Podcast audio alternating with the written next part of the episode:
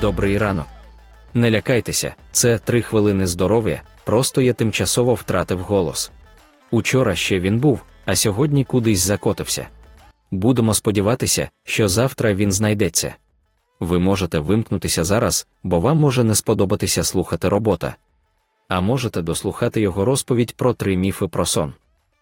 Міф номер один здатність заснути в будь-якому місці і в будь-який час означає, що ви добре спите.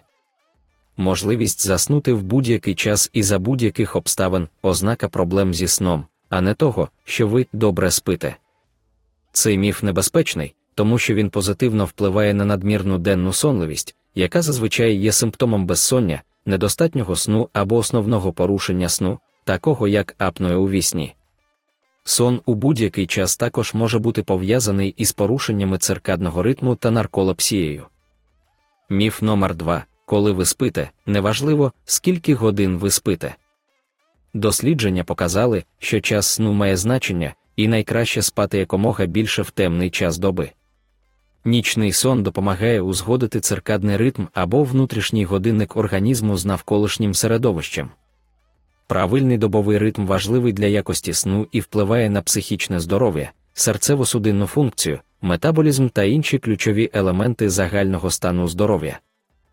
Міф номер 3 якщо ви не можете заснути, краще залишатися в ліжку, поки ви не заснете. Експерти зі сну рекомендують вставати з ліжка, якщо ви не можете заснути протягом 20 хвилин. Замість того, щоб крутитися в ліжку, краще встати, зайнятися чимось розслаблювальним у тихій і тьмяній обстановці, без використання мобільного телефону або інших електронних пристроїв, а потім спробувати знову лягти спати. Причина, через яку експерти рекомендують такий підхід, полягає в тому, що дуже важливо асоціювати ліжко зі сном.